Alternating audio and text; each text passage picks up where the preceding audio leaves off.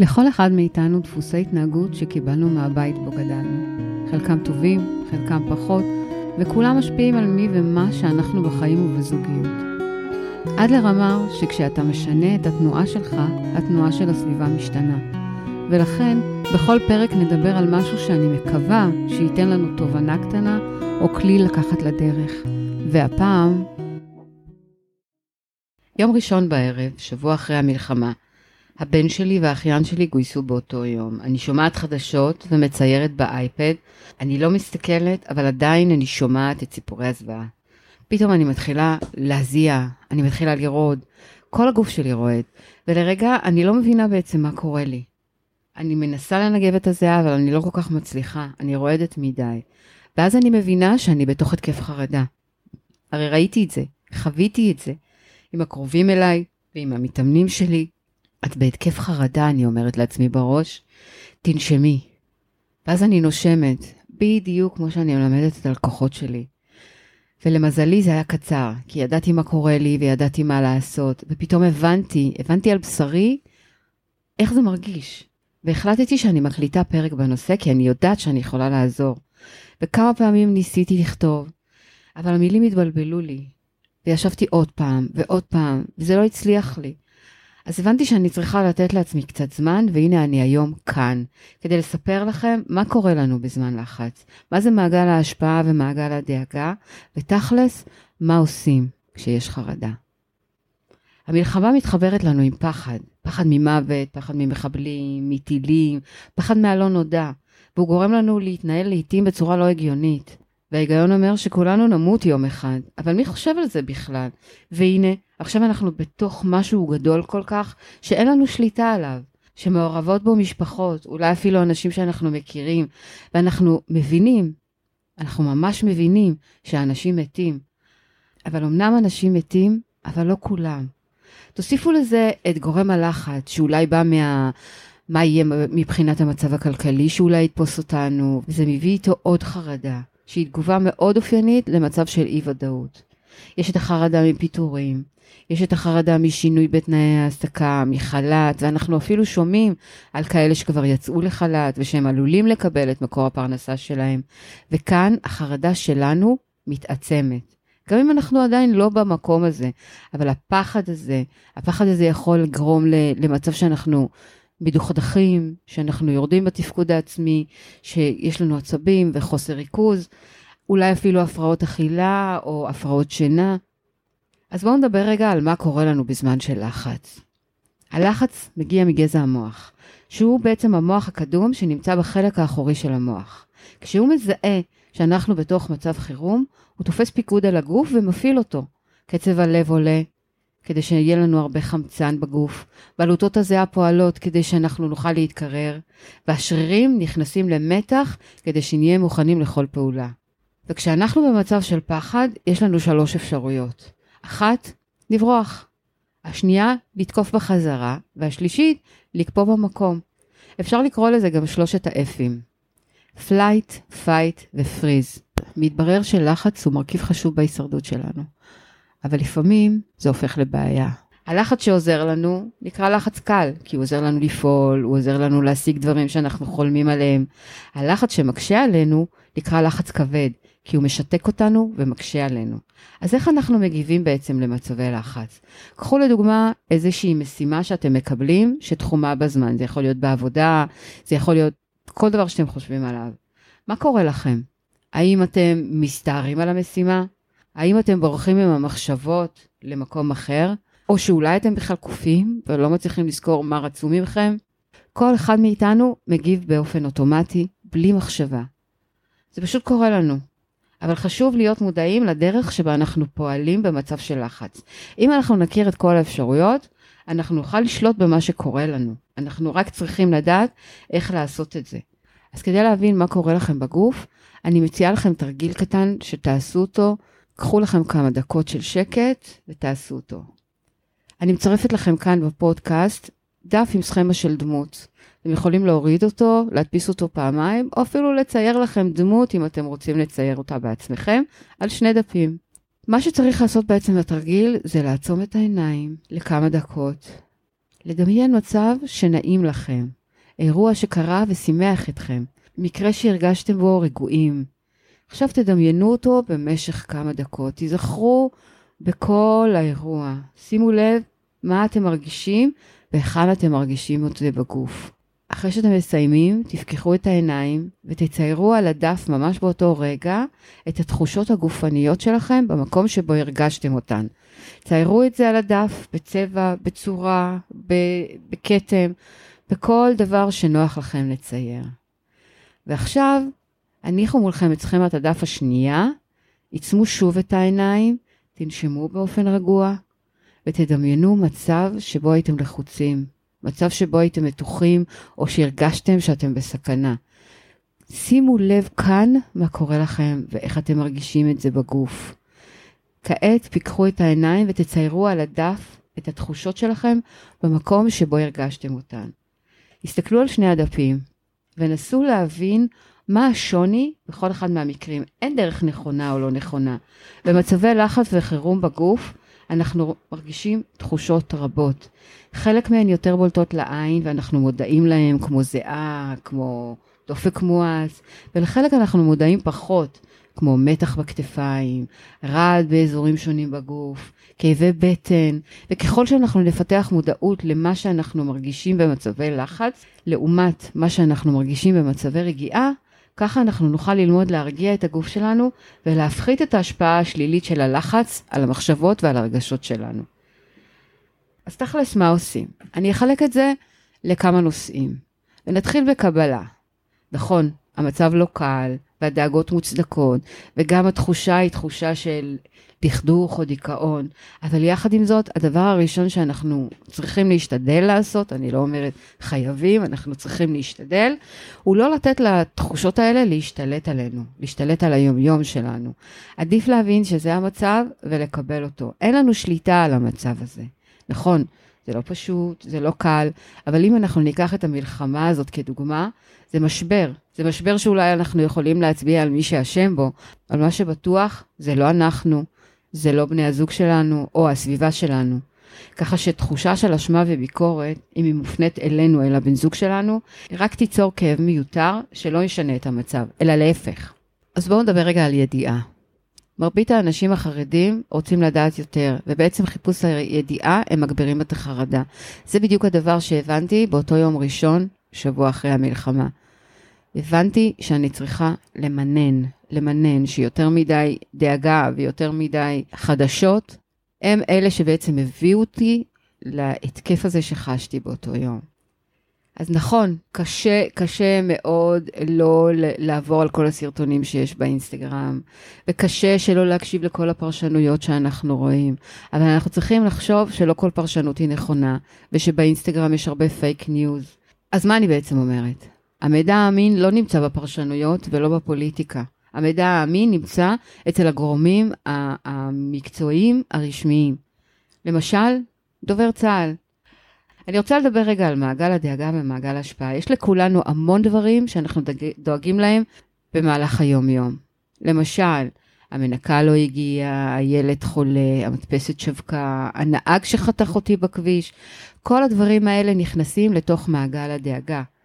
והמעגל הזה בעצם מתחלק לשניים. דברים שלגביהם אנחנו חסרי שליטה לחלוטין, ודברים שעליהם אנחנו יכולים להשפיע באופן מלא או באופן חלקי. את מה שאנחנו יכולים להשפיע נתחום במעגל שנקרא לו מעגל השפעה. הפתרון לחיים טובים יותר, רגועים יותר, אפקטיביים יותר, טמון במעגל ההשפעה שתחום על ידי מעגל הדאגה. זה בעצם שני מעגלים שיושבים אחד על השני. מעגל ההשפעה הוא מגרש המשחקים שלנו. שם זה הפתרון להרבה דברים שמעיקים עלינו בחיי היום-יום. ככל שאנחנו נשחק ונפעל בתוך המעגל הזה, ככה אנחנו נגדיל אותו, ואז אנחנו נקטין את מעגל הדאגה למינימום. כדי לעשות זאת, עלינו להחליט להיות פרואקטיביים, ליזום, לקחת את המושכות בידיים. אם אנחנו לא נפעל בתוך מעגל ההשפעה, אנחנו בעצם נגדיל את מעגל הדאגה. ומעגל ההשפעה יקטן. ואז אנחנו נהפוך להיות תלויים במה שקורה בסביבה, נהיה חסרי אנרגיה, חסרי יכולת להשפיע, מתוסכלים, מרוקנים, אה, אפילו חרדה מגיעה מתוך המקום הזה שמעגל הדאגה עולה על מעגל ההשפעה. עכשיו בואו נדבר על קבלה. ברור שזה לא פשוט כמו שזה נשמע, ויחד עם זאת, עם כל הקושי שבדבר, בראש ובראשונה יש לקבל את העובדה שזה המצב, ולחפש דרכים איך אנחנו בעצם יכולים לעבור את המשבר. אחד הקשיים הגדולים בתקופה הזאת היא הריצות לממ"דים, וההבנה שלמרות שהתרגלנו לחיות בדרך מסוימת, אנחנו עכשיו צריכים להתאים את עצמנו למצב החדש. ובעצם זה שאנחנו בתוך הפחד, זה לא בושה. להפך, עדיף לעשות צעדים ככל שניתן כעת, על מנת שלא יהיה צורך בצעדים דרסטיים בהמשך.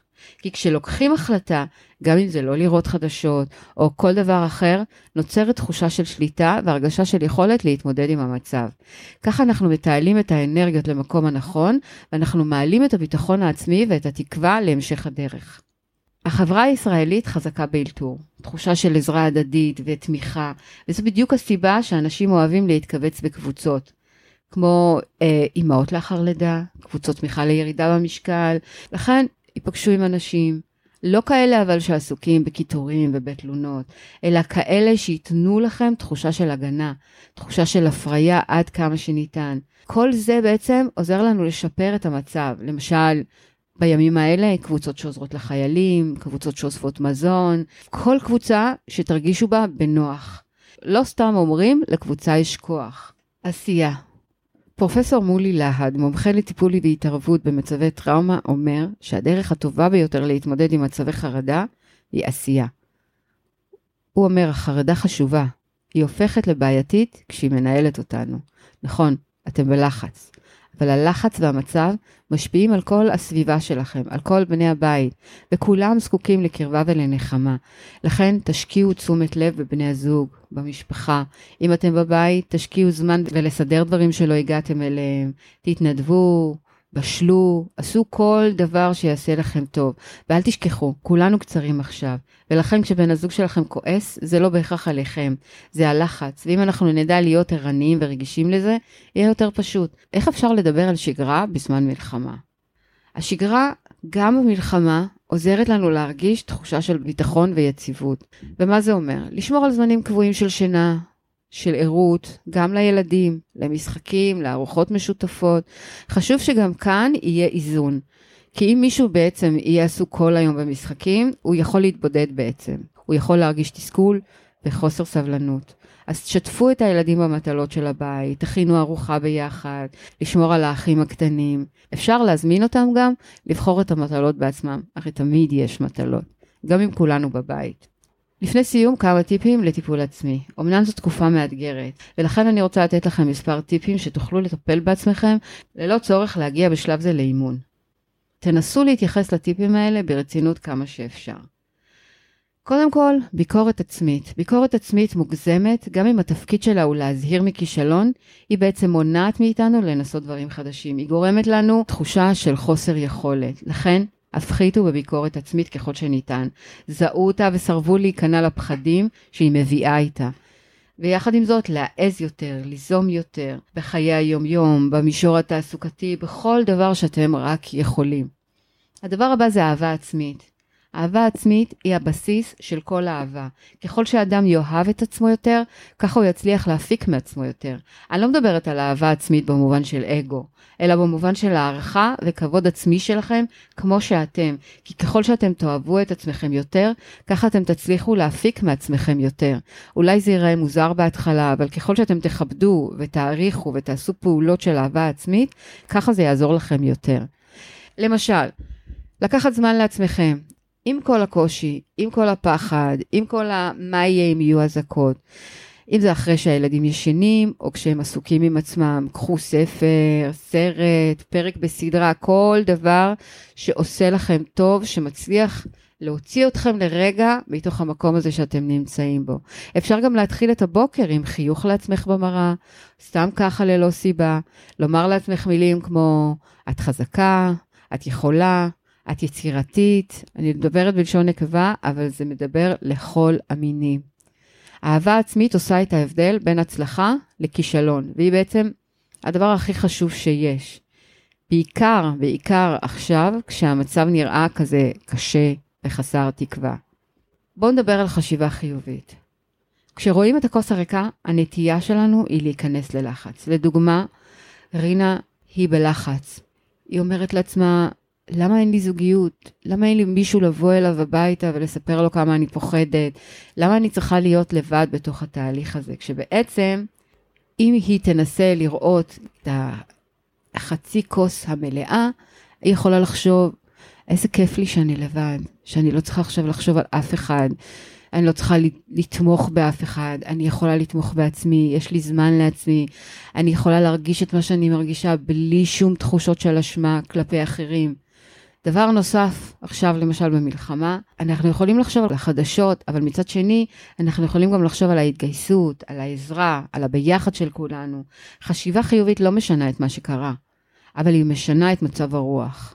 לסיום אני רוצה בעצם לדבר על איך אנחנו בעצם ברגע של חרדה, ברגע של לחץ, יכולים להרגיע את עצמנו על ידי טכניקות שונות שיכולות להוציא אותנו מהמקום הזה. הטכניקה הראשונה זה טכניקת ג'ייקובסון. ג'ייקובסון בעצם מלמד שם איך לעשות הרפאיה בצורה קלה ויעילה. אני אשים לכם את הקישור בפודקאסט, ואתם יכולים להיכנס לסרטון. אני רק רוצה להגיד לכם לפני שאתם רואים את הסרטון, שאתם גם יכולים לחפש אותו בגוגל, פשוט להחליט שאתם מתעמקים בסרטון ולא בשום דבר אחר. ואם מגיעות מחשבות אחרות, נסו לא להתעמק בהן, אלא לחזור ולהתמקד בסרטון.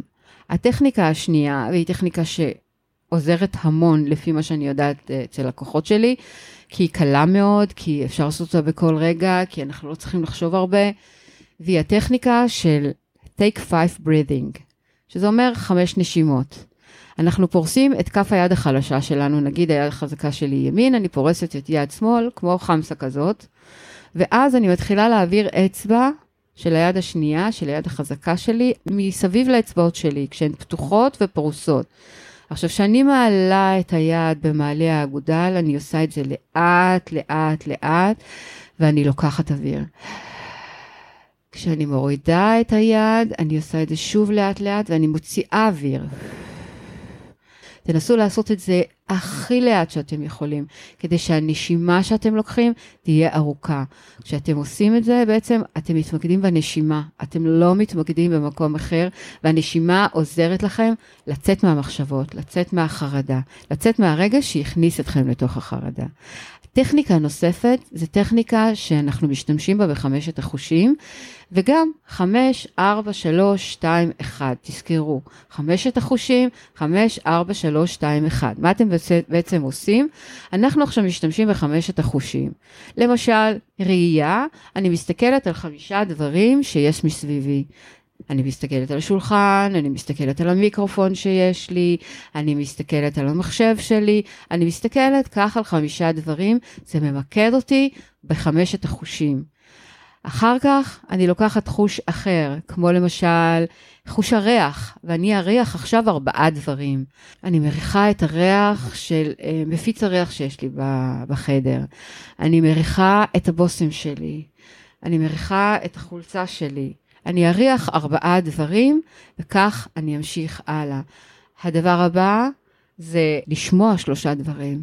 אני שומעת את המזגן, אני שומעת את השקט, אני שומעת את הילד בחדר השני, וכולי. לגעת בשני דברים, לטעום דבר אחד. בעצם אתם יכולים לקחת את חמשת החושים ולעשות את זה על פי איזה סדר שאתם רוצים. לגעת, להסתכל, להריח, לשמוע ולטעום. וכשאתם ממוקדים בדבר הזה, זה גם עוזר לכם בעצם לצאת מתוך המקום הזה של החרדה. לסיום, מחקרים מראים שאוכלוסייה בישראל היא אופטימית, שהיא מתגייסת תמיד כשצריך, שהיא יודעת לחבק, שהיא יודעת לחזק. לכן עד כמה שקשה לראות את זה עכשיו בעיקר, כי אנחנו אף פעם לא חווינו את מה שאנחנו חווים כעת, אני מקווה שאנחנו נדע לצאת מהמקום הזה מחוזקים. בנוסף, אני רוצה לאחל מכאן שאנחנו נוכל בקרוב מאוד מאוד מאוד לראות את כל החטופים חוזרים הביתה, למשפחות שלהם, את כל החיילים שלנו שבים הביתה בשלום.